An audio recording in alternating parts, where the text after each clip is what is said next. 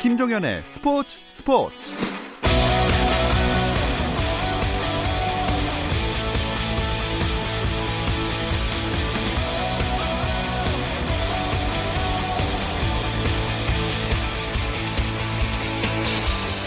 스포츠가 있는 저녁 어떠신가요? 아나운서 김종현입니다. 오늘 하루 스포츠계를 돌아보는 스포츠 타임라인으로 김종현의 스포츠 스포츠 출발합니다.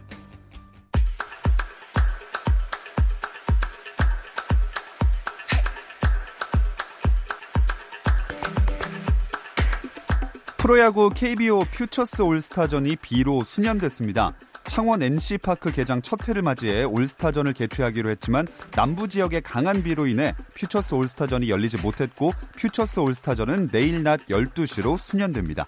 KBO 리그 올스타전은 예정대로 내일 오후 6시에 개최되고요. 홈런 레이스 예선전은 퓨처스 올스타전 시상식이 끝난 후 시작될 예정인데요. 하지만 내일도 우천으로 경기 개최가 어려울 경우 퓨처스 올스타전은 취소되고 KBO 올스타전은 21일 오후 6시로 다시 연기됩니다. KBO 리그 최하위 팀 롯데 자이언츠의 양상문 감독과 이윤원 단장이 동반 사퇴합니다. 롯데는 양상문 감독과 이윤원 단장의 자진 사퇴 요청을 수용키로 결정했다고 발표했는데요. 이로써 양상문 감독은 한 시즌도 채우지 못한 채 물러나게 됐고 감독 대행은 공필성 수석 코치가 맡습니다.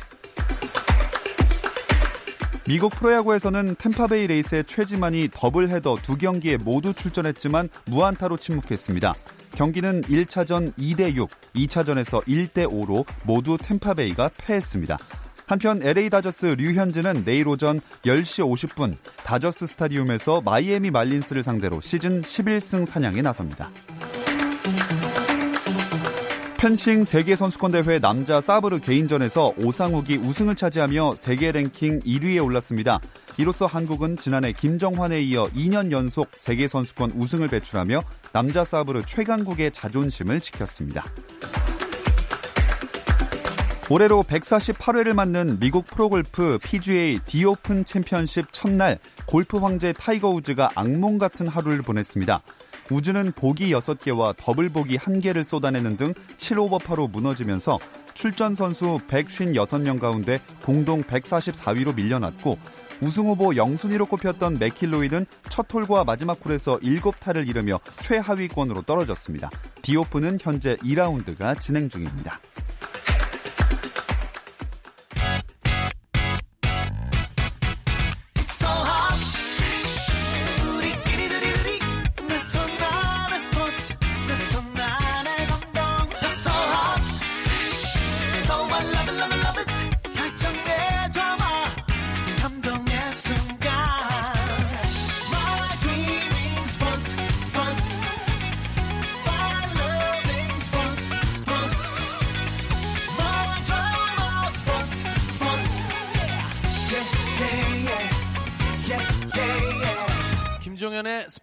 스포츠.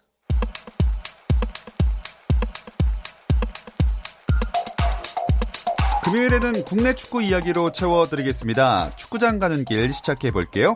함께할 두 분 소개해드리겠습니다. 풋볼리스트 류청 기자, 스포츠조선의 박찬준 기자 함께합니다. 안녕하세요. 안녕하세요. 자, 저희가 오랜만에 벤투호 이야기를 해보는 것 같은데 2022 카타르 월드컵 아시아 2차 예선 조편성표가 드디어 나왔어요. 네, 17일 날 AFC에서 추첨을 했고요. 레바논, 투르크메니스탄, 스리랑카 그리고 북한과 함께 H조에 들어갔습니다. 어, 근데 북한이랑 사실 한 조가 된 게 제일 관심거리인데 이게 홈앤드 어웨이 방식이니까 남한에서 한 번, 북한에서 한 번 이렇게 경기가 열리게 되나요? 네, 남자 축구 A 대표팀이 월드컵 예선에서 이 북한과 만나는 게 2010년 남아공 월드컵 이후 처음인데요. 당시 우리나라는 이 정대세, 홍영조, 뭐 안영학 등을 앞세운 북한과 아시아 3차 예선 그리고 최종 예선에서 연달아 만났었습니다. 당시 허정무 감독이 이끌었던 이 대표팀이 이 중국 제3국이었던 중국 상하이에서 남북 대결을 펼쳤고요. 네. 허정무는 이 북한과 3차 예선에서 2무 거뒀고 최종 예선에서 1승 1무 거뒀습니다. 우리나라는 이 북한과 역대의 매치에서 16경기를 했고요. 7승 8무 1패 절대 우세 보이고 있고요. 마지막 매치는 2017년 동아시안컵 대결에서 신태용호가 출격해서 당시 상대 자체걸로 1대 0으로 이겼던 기억이 있습니다. 음. 일단 그리고 2017년 4월에 평양 김일성 경기장에서 여자 아시안컵 예선도 열렸었으니까 아마 이번에는 뭐 중립국 아니고 정말 북한과 남한에서 치러지겠죠? 네, 일단 제가 2008년에 중립국에서 한 상하이 경기를 예, 제가 예. 취재를 했었는데 이번에는 축구협회가 아, 최근에 이제 뭐 북한의 뭐 남자 대표팀도 그렇고 여자 대표팀도 그렇고 아, 홈 경기를 제대로 치르고, 치르고 있기 때문에 문제가 없을 것이다라는 전망을 했고요. 그리고 아시아 축구 연맹도 아, 지금까지는 별다른 변수가 없다. 아, 홈 경기도 북한 평양에서 하는 것을 알고 있다. 뭐 이렇게 얘기는 했는데 예. 다만 북한이 또 어떻게 나올지 모르기 때문에 워낙 변수가 예, 많으니까요. 일말의 변수는 좀 남아 있다고 볼 수 있습니다. 네.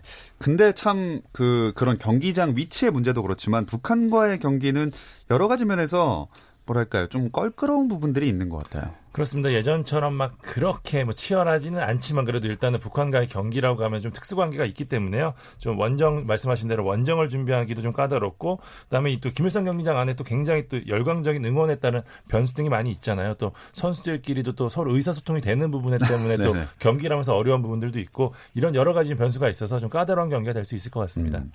그동안 어, 우리가 북한을 상대로 해서 A매치나 이런 경기들에서 성적이 어땠었나요? 네, 일단 피파 랭킹은 한국이 이제 37위고 북한이 122위이기 때문에 좀 차이가 많이 나고요. 예. 아, 상대 전적에서도 7승 8무 1패로 한국이 일단 앞서고 있습니다. 그리고 2008년 동아시아 대회 이후에 최근 7번 경기했을 때도 2승 5무로 앞서고 음. 있기 때문에 사실 뭐 최근 북한이 전력이 좋은 것도 아니고 네. 아주 걱정되는 상대는 아닙니다. 다만 박찬중 기자가 말한 것처럼 어, 어쨌든 간에 좀 미묘한 부분이 있고 음. 북한이 또 인조 잔디에서 경기를 할 가능성이 있거든요. 어. 뭐 그런 부분 때문에 변수는 뭐 경기 일정뿐만 아니라 경기에서도 나올 것으로 봅니다. 특히나 원정에서가 아마 참 그 가장 많은 변수가 나타나고 또 그렇게 되지 않을까 싶습니다. 그래도 뭐랄까요 그 조- 추첨을 할 때 부담스러웠던 상대인 우즈베키스탄이랑 이라크를 피한 건 좀 다행스러운 것 같아요. 일단 저희가 전망을 하면서 각 포트에 이 최강자들이 좀 있었거든요. 그런 팀들을 모두 피했다고 할 수 있습니다. 이번에선 이번 포트에서는 이 우즈베키스탄, 이라크 그리고 3번 포트에서는 바레인, 4번 포트에서는 쿠웨이트 등이 껄끄러운 상대 였다고 우리가 평가를 했었는데요. 모두 다 피했습니다. 일단 뭐그 북한 원정 그리고 투르크메니스탄 원정이 좀 이동 거리도 있고 또좀 변수가 있다는 점에서는 좀 껄끄럽긴 하지만 일단 중동 원정이 단 한 차례밖에 없다는 점 그리고 모두 한 수 아래의 팀들을 만난다는 점에서는 무난한 조편성이라고 평가할 수 있을 것 같습니다. 사실 그리고 솔직히 아시아 2차에서는 맞아요. 통과를 하지 못한다면 축구를 뭐랄까요 잘하는 나라라고 할 수는 없는 거기 때문에 네, 뭐 슈틸리케 감독이 아, 지난 월드컵 최종 예선에서 이제 불명예스럽게 물러났는데 예, 예. 당시에도 2차 예선에서 전승 무실점으로 이겼었어요. 예. 아, 그런 거 봤을 때 이번에도 아마 그 정도는 해줘야 아, 당연하다고 좀 생각을 할 것 같고 벤투 감독도 그 열망 정도는 이해하고 있을 것 같습니다. 안 그래도 벤투 감독이 어제 조추첨 행사를 마치고 돌아오는 장면을 지금 딱 이 시간쯤에 아마 뉴스로 봤던 것 같거든요. 조편성에 대해서는 어떤 얘기를 했었나요? 일단 벤투 감독은 언제나처럼 좀 덤덤하게 반응을 보였는데요. 뭐 특별히 좋지도 나쁘지도 않다. 뭐 북한과의 대결이라고 특별할 것도 없다. 주- 뭐 이런 식으로 얘기를 했습니다. 조추첨 결과가 나온 것에 대해서는요. 받아들이는 게 순리에 따르는 것이라고 하면서 이제 막 조추첨 결과가 나왔으니까 분석에 나서겠다. 야망을 가지고 준비하면 뭐 선수들이 장거리 이동 후에도 최대한 경기를 끌어올 수 있다라 이런 식으로 좀 자신감도 보였습니다. 2차 예선이 각조 1위 8개 팀이랑 또 각조 2위 중 상위 4개 팀까지 12팀이 이렇게 최종 예선에 진출하게 됩니다. 그렇다면 2차 예선 조 추첨 결과 다른 조들은 어떻게 편성됐는지 설명해 주실까요? 네, 일단 A조에는 중국, 시리아, 필리핀, 몰디브, 괌이 들어갔고요. 네. 아, B조에는 호주, 요르단, 대만, 쿠웨이트, 네팔이 들어갔습니다. 그리고 C조는 이란, 이라크, 바레인, 홍콩, 캄보디아, 그리고 D조는 사우디아라비아, 우즈베키스탄, 팔레스타인, 예멘, 싱가포르가 들어갔고요. 2조에서는 카타르, 오만, 인도, 아프가니스탄, 방글라데시, 그리고 F조는 일본, 키르기스탄, 타지키스탄, 미얀마, 몽골이 있습니다. 그리고 G조는 UAE, 베트남, 태국, 말레이시아, 인도네시아가 들었고요. H조는 이제 한국과 네. 아까 말씀드린 그대로입니다. 예. 근데 제일 눈에 띄는 게 카타르가 2022년 월드컵을 개최하는 나라인데 왜 아시아 지역 2차 예선에 참가하죠?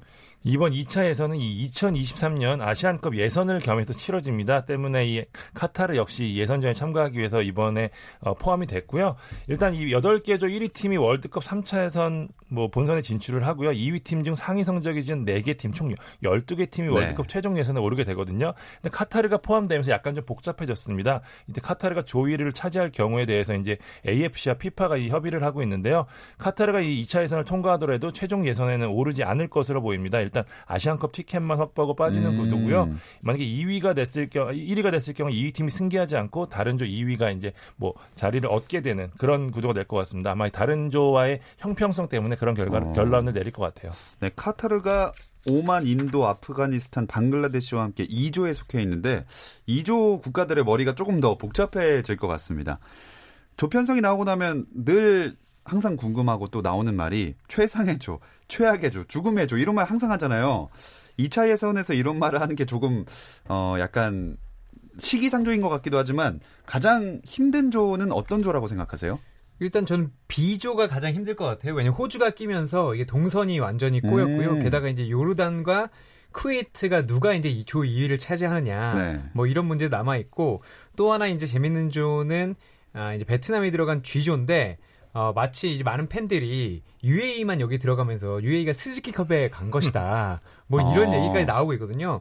어 사실 그러네요. UAE가 다 제일 동남아 국가군요, 나머지가. UAE가 제일 강하긴 한데 베트남, 태국, 말레이시아, 사실 인도네시아는 좀 빼고 이 세 팀이 네. 또 거의 우열을 가릴 수가 없기 때문에 상당히 피 튀기는 조가 될 것 같습니다. 음. 자, 그렇다면 이제 2차 예선을 시작하기 전에 뭐 다른 평가전 일정 같은 건 정해진 게 없나요? 일단 9월 5일과 11월 19일에 친선 경기를 개최할 계획인데요. 일단 9월 5일 것만 보면 이제 상대가 투르크메니스탄으로 결정이 났기 때문에 9월 10일 날 원정 경기를 하거든요. 그러니까 아마 인접 국가와 9월 5일 날 평가전을 치를 가능성이 높아 보입니다. 음. 자, 벤투 감독이 K리그 현장을 아마 이제 더 분주하게 다닐 것으로 예상이 되는데 이번 주말에는 어떤 경기의 모습을 보일지 주말 매치업 짚으면서 예상해 보겠습니다. 그 전에 잠깐 쉬었다 올게요. Are you just another slave to the audio? 국내 유일 스포츠 매거진 라디오 김종현의 스포츠 스포츠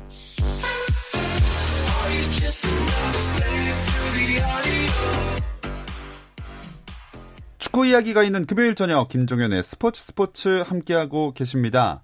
자, 벤투 감독이 이번 주말에 어떤 경기장을 찾아서 어떤 경기를 보겠다 이렇게 예고를 한 게 있나요? 일단 뭐 예고까지는 아니고요. 일단은 제가 대한축구협회 취재 통해서 취재를 해봤더니 네. 내일 펼쳐지는 이번 라운드 가장 큰 경기죠. 서울과 전북의 경기를 보기 위해 서울 월드컵 경기장을 찾는다고 음, 합니다. 역시 이번 주말에 가장 기대되는 빅매치인데 지난 주말에도 전주 월드컵 경기장의 모습을 보였잖아요. 근데 당시에 이제 1, 2위 맞대결이었던 전북 현대와 울산 현대 경기장에 갔었고요. 당시에 이제 문선민 선수가 대표팀에 이제 최근 안 뽑히면서 예. 그날 활약이 좋았기 때문에 인터뷰를 한 게 있는데 벤투 감독이 오는 걸 기사로 보고 알았지만 나는 내가 할 것을 했다. 뭐 이런 얘기도 하고 있습니다. 다만 저는 뭐 인터뷰니까 그렇게 얘기했지 신경이 매우 많이 쓰여 있을 음. 것으로 보고 있습니다. 그래서 결과적으로는 해트트릭 했었나요? 문선민 선수가? 아니요 헤트틱은 아, 하지 그- 못했죠. 아, 그그전 전경기군요. 경기고요. 뭐 그날 경기도 잘하긴 했는데 전반에는 엄청나게 잘하고 후반에는 또 소위 어디 갔는지 보이지 않는 아. 이런 활약을 했기 때문에 뭐 좋게도 볼 수 있고 나쁘게도 음. 볼수 있는 경기였습니다. 자, 선수들이 정말 벤투 감독이 방문을 하면 말씀하신 대로 담담하게 말을 하는데 제가 선수면 엄청나게 신경 쓰일 것 같거든요. 맞습니다. 예, 이 눈도장이라는 게 굉장히 중요하잖아요. 그 경기 잘해서 임팩트를 심어주면은 내가 뽑힐까 말까 이 선- 경계선상에 있는 선수 같은 경우에는 굉장히 중요하다고 생각할 수 있는데 제가 예전에 한번 선수한테 직접 물어본 적이 있었는데 그런 얘기를 한 적도 있더라고요. 제 내 스타일과 다르게 그 감독에 맞는 스타일로 축구를 한 적도 있다 그러더라고요. 아. 감독이 온다는 소리를 들으면 그 정도로 선수들이 신경을 쓰면서 합니다. 예. 그렇게 감독의 성향에 맞는 플레이를 보여주면 더 뽑힐 가능성이 높아질까요? 오히려 자기의 장점을 해치는 게 될 수도 있지 않을까요? 어 뭐 그렇기도 한데 사실 벤투 감독에게는 소용이 좀 없을 것 같습니다. 벤투 감독은 아. 워낙 뭐 성향 이런 걸 떠나서 네네. 선수 보는 눈이 이제 확실하기 때문에 근데 다만 아 감독이 선수의 성향을 대충 알고 있는데 내 눈에 들려고 노력한다 라고 하는 걸 좀 가상하게 받아주는 감독들도 있는 것 같아요. 벤투 감독은 그런 성향은 아닌 것 같죠. 네, 그렇지는 않을 것 같아요. 예전에도 몇 번 얘기했는데, 뭐, 내, 나한테는 뭐 데이터나 수치 중요치 않다. 나, 오로지 내 기준대로만 따른다고 했거든요. 그 기준을 명확히 지키는 감독이기 때문에 음. 아마 잘 통하지는 않을 것 같습니다. 벤투 감독이 그 서울과 전북의 경기를 보러 간다고 했는데 참 이 경기가 정말 가장 기대되는 이번 라운드에서 경기긴 해요. 네, 일단 그 이날 경기 결과에 따라서 선두권 판도가 달라질 수 있어요. 예. 아, 지난 라운드에 예, 전북과 이제 울산이 비기면서 서울이 이제 한숨을 좀 돌렸거든요. 왜냐하면 음. 승점 차이가 많이 떨어지지 않았는데 예. 지금 전북이 이긴다면 1위와 3위 간의 승점 차이가 6점으로 벌어질 수 있어요. 어. 그리고 이날, 이- 이날 같은 날 울산이 또 승리한다면 사실상 선두 경쟁이 아직은 중반부지만 네. 전북과 울산이 치고 나가고 서, 서울은 이제 3위권 싸움을 하는 음. 그런 형국으로 될 수 있기 때문에 전북은 서울을 무조건 잡아야 되고 서울은 또 마지막까지 경쟁하기 위해서 전북에 어쨌든 지지 않는 경기를 해야 되기 때문에 네. 상당히 치열할 것으로 보입니다. 네, 정말 치열할 수밖에 없는 게 현재 그 승점을 좀 짚어드리면 경기 수는 다르지만 전북이 1위 45점이고요. 또 울산이 2위 44점, 서울이 2점 떨어져서 42점으로 3위를 달리고 있기 때문에 굉장히 박빙의 경기가 될 것 같습니다. 자, 두 분 이 경기 결과 어떻게 예상하시나요? 저한테 또 예상을 물어보시는 겁니까? 저번에도 틀리셨나요? 틀렸습니다. 아, 또 틀렸군요. 아, 한 맞는 날이 번도 맞춘 적이 없어요. 없습니다, 제가. 예. 일단 듣고 그 피해 가시면 됩니다. 네. 류청 기자는. 사실 뭐 저도 틀리기 때문에 예, 같이 틀릴 것 같습니다. 일단 저 조심스럽게 예상을 해 보면 어, 한 골 승부가 될 것 같아요. 왜냐하면 어. 서울 같은 경우는 페시치 선수가 빠졌고요. 어, 전북 같은 경우에는 김 김신욱 선수가 중국에 갔기 때문에 예. 두 주포가 빠진 상황에서 경기를 하는데 일단 키는 저는 서울에서는 박주영 선수 그다음에 전북에서는 새롭게 이적을 한 김승대 선수가 쥐고 있을 것 같은데요. 두 선수가 어떻게 마무리를 해주느냐가 결국 이 경기의 관건이 될 것 같습니다. 그래서 큰 점수는 나지 않고요. 아직 한 골 차라 그랬나요? 예, 바꾸겠습니다. 갑자기 불현듯 무승 무승부가 머리를 스쳐 지나갔습니다. 어, 몇대 몇 무승부 예상하시나요? 1대1 무승부를 1대1 걸겠습니다. 무승부. 네. 자, 그렇다면 다음 차례입니다. 아, 저는 예. 사실 그 서울이 전북보다 좀 떨어지지만 선수단에서는 네. 김신욱 선수가 없는데 좀 주목을 해야 될것 어. 같아요. 사실 김신욱 선수를 최행 감독이 서울과 특히 할 때 중원에 배치해놓고 서울의 이제 나- 낮은 높이를 예. 이용해서 상당히 잘 공략을 했거든요. 올 시즌에 전북이 첫 경기에서 2대 1로 이길 때도 사실 1대 1로 비기고 가다가 후반 어, 추가 시간 7분에 네. 김신욱 선수가 이 한승규 선수를 떨어뜨려 준 게. 결승골이 됐거든요. 그런 면으로 봤을 때 김신욱 선수 없이 서울의 최근에 이 수비력을 감당할 수 있을 것인가 이런 생각이 좀 들고 게다가 이제 서울 홈에서 하기 때문에 저는 이번에는 서울이 한 골 차이로 이길 것 같습니다. 정확한 점수는요. 한 1대 0이 될 것 같습니다. 1대 0 서울 승리 예상하셨고 또 1대1 무승부 예상하셨습니다. 저는 전북 저도 한번 예상해 볼게요. 만나 틀리나. 전북이 2대 1로 승리한다. 아, 요거에 한번 걸어 보겠습니다. 뭘 거는 건 아니지만 또 내일 경남 대 제주, 포항과 인천의 경기도 열리네요. 네, 20일 오후 7시에요. 창원축구센터에서 경남과 제주가 맞붙고요. 어, 포항 스틸야드에서 같은 시각 포항과 인천이 경기를 합니다. 일단 저는 이 경기 경남과 제주전 먼저 좀 주목하고 싶은데요. 경남이 제리치가 합류하고 치르는 첫 경기입니다. 이 경남이 최악의 부진에 빠지면서 11위의 자리에 있는데 이 이전까지 빌드업 축구를 한다고 이제 뭐 조던 머치 뭐 이렇게 좀 화려한 선수들을 구사 쓰다가 제리치를 영입한 이유가 지난 시즌에 했던 말컹을 화- 활용한 이 단순한 축구로 음. 다시 돌아가겠다고 했거든요. 그거 관련돼서 준비를 했는데 제리치 선수가 굉장히 컨디션이 좋았다고 해요. 실제로 경남 선수들과 맞춰본 결과도 굉장히 좋았다고 하고 경남이 이번에 승리할 수 있다라는 자신감을 무장하고 제리치가 또 첫 경기를 치르는 경기이기 때문에 좀 주목할 만하고요. 제주 역시 상승세를 타고 있거든요. 윤일록 선수가 최근 두 경기에서 네 골 기록 중이고 뭐 이기는 경기가 늘어나고 있기 때문에 아마 재밌는 경기 될 것 같습니다. 그 제리치 선수가 이제 첫 선을 보인다고 말씀하셔서 말인데 제리치 선수의 스타일이 어떤가요?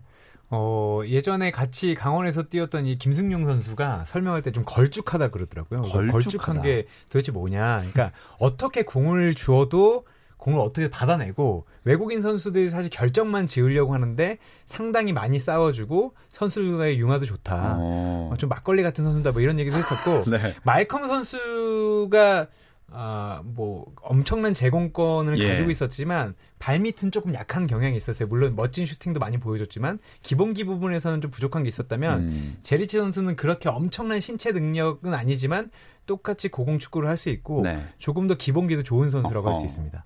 자, 그리고 포항 대 인천 경기는 아직 안 짚어주셨죠? 뭐 경남 같은 경우는 제리치가 들어왔다가 포인트가 될 수 있는데요. 포항 같은 경우는 김승, 김승대 선수가 빠져나간 게 포인트가 될것 예. 같아요. 일단 포항 같은 경우에는 김승대 선수를 축으로 한 빠른 역습 축구를 구사했던 팀인데 축이 사라졌기 때문에 이제 새 판을 짜야 되는 상황이거든요. 그나마 다행인 건이 일류첸코라고 하는 선수가 두 경기 연속 골을 넣으면서 김승대 선수가 갖고 있었던 이 득점력 부분은 나눠 가질 수 있기 음. 때문에 아마 그 부분은 어떻게 더 좀 더 극대화시킬 수가 있을지가 포인트가 될 것 같고요. 인천 지금 최하에 있습니다. 사실 이 서울 수원과 연전에 승부전에서 승점을 얻는 게 인천의 포인트였는데 그걸 놓쳤기 때문에 사실 이번 경기에 대한 집중도가 더 높거든요. 아마 또 이, 이 경기 역시 굉장히 치열할 것 같습니다. 네. 그리고 일요일에도 세 경기가 예정돼 있죠. 네, 이제 상주와 대구가 이제 상주에서 맞붙고요. 어, 수원과 성남이 어, 수원 월드컵 경기장에서 경기를 합니다. 그리고 울산과 강원이 울산 문수 월드컵 경기장에서 맞대결을 벌입니다. 어, 제가 보기에는 아, 이날 경기도 상당히 재밌는데 네. 울산과 강원 경기가 상당히 좀 치열할 것 같아요. 사실 울산이 한 경기 덜 치른 상황에서 선두 어, 전북의 승점 1점 차로밖에 뒤져 있지 않, 예. 은 데다가 최근에 이제 선수들이 완벽하게 자리를 잡고 리그에만 집중하면서 음. 경기력만 보면 울산이 가장 기복이 없는 것 같습니다. 네. 다만 강원도 최근 7경기에서 지지 않고 있고 예. 이 병수볼이라고 하는 어, 정말 사실은 좀 무명 선수에 가까운 선수들이 경기력적만 보면 어, 정말 놀라운 축구를 하고 있기 음. 때문에 이 두 팀 간에 이제 누가 승리하느냐가 상당히 중요할 것 같습니다. 울산은 말씀드린 대로 선수들이 이제 하는 축구, 이름값으로 하는 좀 축구가 있다면 네네. 강원은 이제 감독과 함께하는 어. 병수볼이나 축구가 있기 때문에 누가 이기냐에 따라서 상위권과 중상위권 판도가 좀 달라질 음. 수 있습니다. 병수볼 어감이 굉장히 재밌네요. 어 그러면 두 분이 만약에 어, 감독 이시라면 어떤 경기장으로 가실 것 같아요? 저 역시 좀 강원 얘기를 좀 더 덧붙이고 싶은데요. 사실 최근에 이제 저한테 K리그 경기 보고 싶다고 하면 저는 무조건 강원 경기 강원. 추천을 하거든요. 보는 재미가 굉장히 좋습니다. 어. 뭐눈 자체가 즐거운 축구라고 해야 될까요? 과르디올라식 축구를 아 K리그에서도 볼 수 있구나라고 생각을 하시면 될 것 같은데 일단 기본적으로 이 전형이 계속 바뀌면서도 그 틀을 놓치지 않고 밸런스가 굉장히 잘 지켜지고 있거든요. 아마 그런 부분들을 염두에서 경기를 보신다면 굉장히 즐겁게 보실 수 있지 않을까 싶습니다. 안 그래도 강원이 정말 무섭다고 평가할 만한 게 순위가 이제 서울 다음으로 4위입니다. 그 승점은 아직 서울이 42점이고 강원이 34점으로 차이는 좀 있는데 그래도 4위까지 어느새 치고 올라왔어요. 어, 7경기 연속 무패인데 그냥 무패만 한 게 아니라 이제 4승 3무를 거두고 있어요. 그리고 이게 이제 시작이 된게 아, 지난 5월에 전북가 진 다음에 포항 스틸러스에게 5대 4 역전승을 거두면서 예, 예. 이 선수들이 자신감과 경기력을 엄청나게 끌어올리기 시작했고요. 아까 말씀드렸듯이 뭐 무명 선수들도 있지만 뭐 정조국 선수 자신의 표현으로 오래 쉬었으니까 골을 많이 넣어야 된다 이런 네. 것처럼 이름 있는 선수들 음. 또 갑자기 결정력을 보이고 있기 때문에 신구 조화가 상당히 좋고요. 그리고 박찬규 기자가 예- 준 기자가 얘기한 것처럼 결과만 잘 내는 게 아니라 예. 정말 축구도 재밌게 하고 있어서 이날 경기는 상당히 좀 주목이 되고 음. 강원이 또 승점 3점을 얻고 서울이 승점 3점을 못 얻으면 이 차이가 또 줄어들어요. 강원이 어. AFC 챔피언스 리그에 나갈 수 있는 3위권까지도 치고 나갈 수 있는 좀 분수령이 되기 때문에 이날 경기가 상당히 중요할 것으로 보입니다. 참 강원은 또 이적 시장도 잘 보내고 있다고 하던데요. 일단 제리치 대신에 이제 뭐 반대급부로 이영재 선수 받았고요. 예. 그다음에 최치현 선수라고 이랜드에서 김병 선수가 아, 김병수 감독과 같이 했던 선수거든요. 그러니까 뭐 포지션 소화 는 물론 기술적으로도 갖춰진 두 선수가 들어왔기 때문에 사실 이 강원의 약점 중에 하나가 이 한국영 선수 백업이 없다는 부분이었는데 음. 이두 선수가 들어왔기 때문에 좀 더 김병수식 축구를 할 수 있는 토대가 마련됐다는 점에서 알찬 이적 시장을 보냈다고 할 수 있을 것 같아요. 네. 강원의 돌풍이 참 주목되고 있는 이번 시즌입니다. 이렇게 주말 경기 일정이 모두 끝나고 나면 K리그1은 올스타전 휴식기에 들어가게 되죠. 사실 뭐 다른 팀들은 휴식기에 들어가는데 아, AFC 챔피언스리그 때문에 한 경기를 미뤘던 울산과 상주 아하, 경기가 네네. 24일에 있고요. 그리고 또 25일부터는 어, 사실 올스타전이 유벤투스와 이제 하나원 큐틴 K리그와의 경기 일정이 시작되기 때문에 여기에 또 뽑힌 선수들은 휴식은 살짝 못할 것 같습니다. 음, 그 명단이 안 그래도 발표가 이제 됐죠. 네, 최다 득표자는 이 대구의 주전 골키퍼 조현우 선수인데요. 6만 2,938표로 가장 많은 표를 얻었고요. 공격수 3명 뽑혔습니다. 서울의 박주영, 그리고 전북의 이동국, 수원 삼성의 타가트 선수가 마지막 로페즈 선수 제치면서 이 세 자리 중에 하나 포함이 됐고요. 그다음에 허리진에는 아, 대구의 세징야 선수, 그다음에 울산의 김보경, 울산의 믹스 선수가 선택을 받았습니다. four back에는 울산의 박주호, 서울의 오스마르, 그다음에 울산의 불투이스, 전북의 이용이 이름을 올렸습니다. 일단 이들 외에요. 9명의 와일드 카드도 뽑혔는데요. 공격수 완델손 포항 뛰고 있죠. 그다음에 제주의 윤일록, 성남의 에델, 그다음에 상주의 윤빛가람 미드필더 중에 뽑혔고요. 그다음에 수비수 중에는 수원의 홍철, 인천의 김진야, 강원의 발렌티노스, 경남의 이광선, 골키퍼 자리는 송범근 선수 이렇게 총 20명이 선발이 됐습니다. 사실 이게 그 진짜 전날에 소집해서 하루 훈련하고 다음 날에 경기를 치르는 셈이 되는 거잖아요. 항상 이런 올스타전이나 이런 거 볼 때 궁금했던 게 어, 도대체 훈련을 어떤 식으로 하고 전술을 어떤 식으로 맞추나요?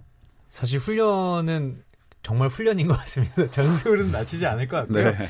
아, 뭐 선수 구성을 보시면 알겠지만 어, 미드필더가 3명인데 수비할 선수가 없어요. 사실 세징야 선수도 공격수인데 미드필더로 그렇죠. 내려서 네네. 내렸기 때문에 사실은 공격수 4명에 어, 가장 공격적인 미드필더 김보경과 불트위스까지, 아, 그러니까 김보경과 이제 믹스까지 나오기 예, 예. 때문에 사실 수비 선수들은 하기 싫을 수도 있을 것 같습니다. 음. 왜냐면 호날두가 분명히 많이 뛰어올 것이고 뭐 다른 선수도 강한데 아, 다들 공격하러 나가서 뭐 이런 부분이 좀 아실 것 같고 다만 어, 큰 점수차로 패한다고 해도 이게 사실 올스타전 대용으로 치러지는 거기 때문에 선수들이 그런 부분에 집중을 할 것 같아요. 네.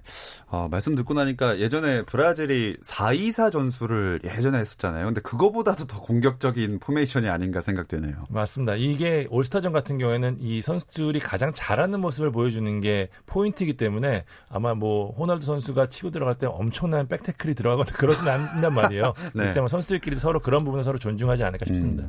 자, 호날두 선수가 이제 유벤투스 소속으로 출전을 하기로 이제 계약도 돼 있고 나올 텐데 뭐 호날두가 슛하면 조현우 선수가 막 선방하고 이런 장면을 팬들이 볼 수 있겠네요. 다만 이제 조현우 선수가 25일 이전에 이적을 하지 않는다면 아. 네, 조현우 선수가 어, 맡게 될 것 같고요. 그리고 또 호, 호날두 선수를 기다리는 또 한 남자가 있습니다. 세진야 선수가 어, 네. 다른 선- 다른 선수들도 문- 분명히 그런 마음이겠지만 인터뷰에서 계속 공식적으로 호날두 유니폼 내 거다. 아, 라고 얘기를 하고 있는데 네, 미리 네. 네. 아마 한국 선수들 같은 경우는 그렇게 티를 내지는 않지만 사실 같이 들어간 외국인 선수들은 세징야한테 문자를 보냈을 수 있어요. 아, 사실 내- 내, 거다. 아. 네가 포기해라. 뭐 이런 것도 있을 수 있으니까 호날두 선수의 유니폼을 누가 가져가는지도 사실은 그 특히 외국인 선수들 사이에서는 네. 화제가 될 수 있을 것 같습니다. 네, 호날두 선수가 1분마다 유니폼을 갈아입어가지고 뭐 한 20벌 마련한 다음에 이렇게 공평하게 나눠주면 되지 않을까 생각이 듭니다. 어, 두 분도 취재를 가시나요?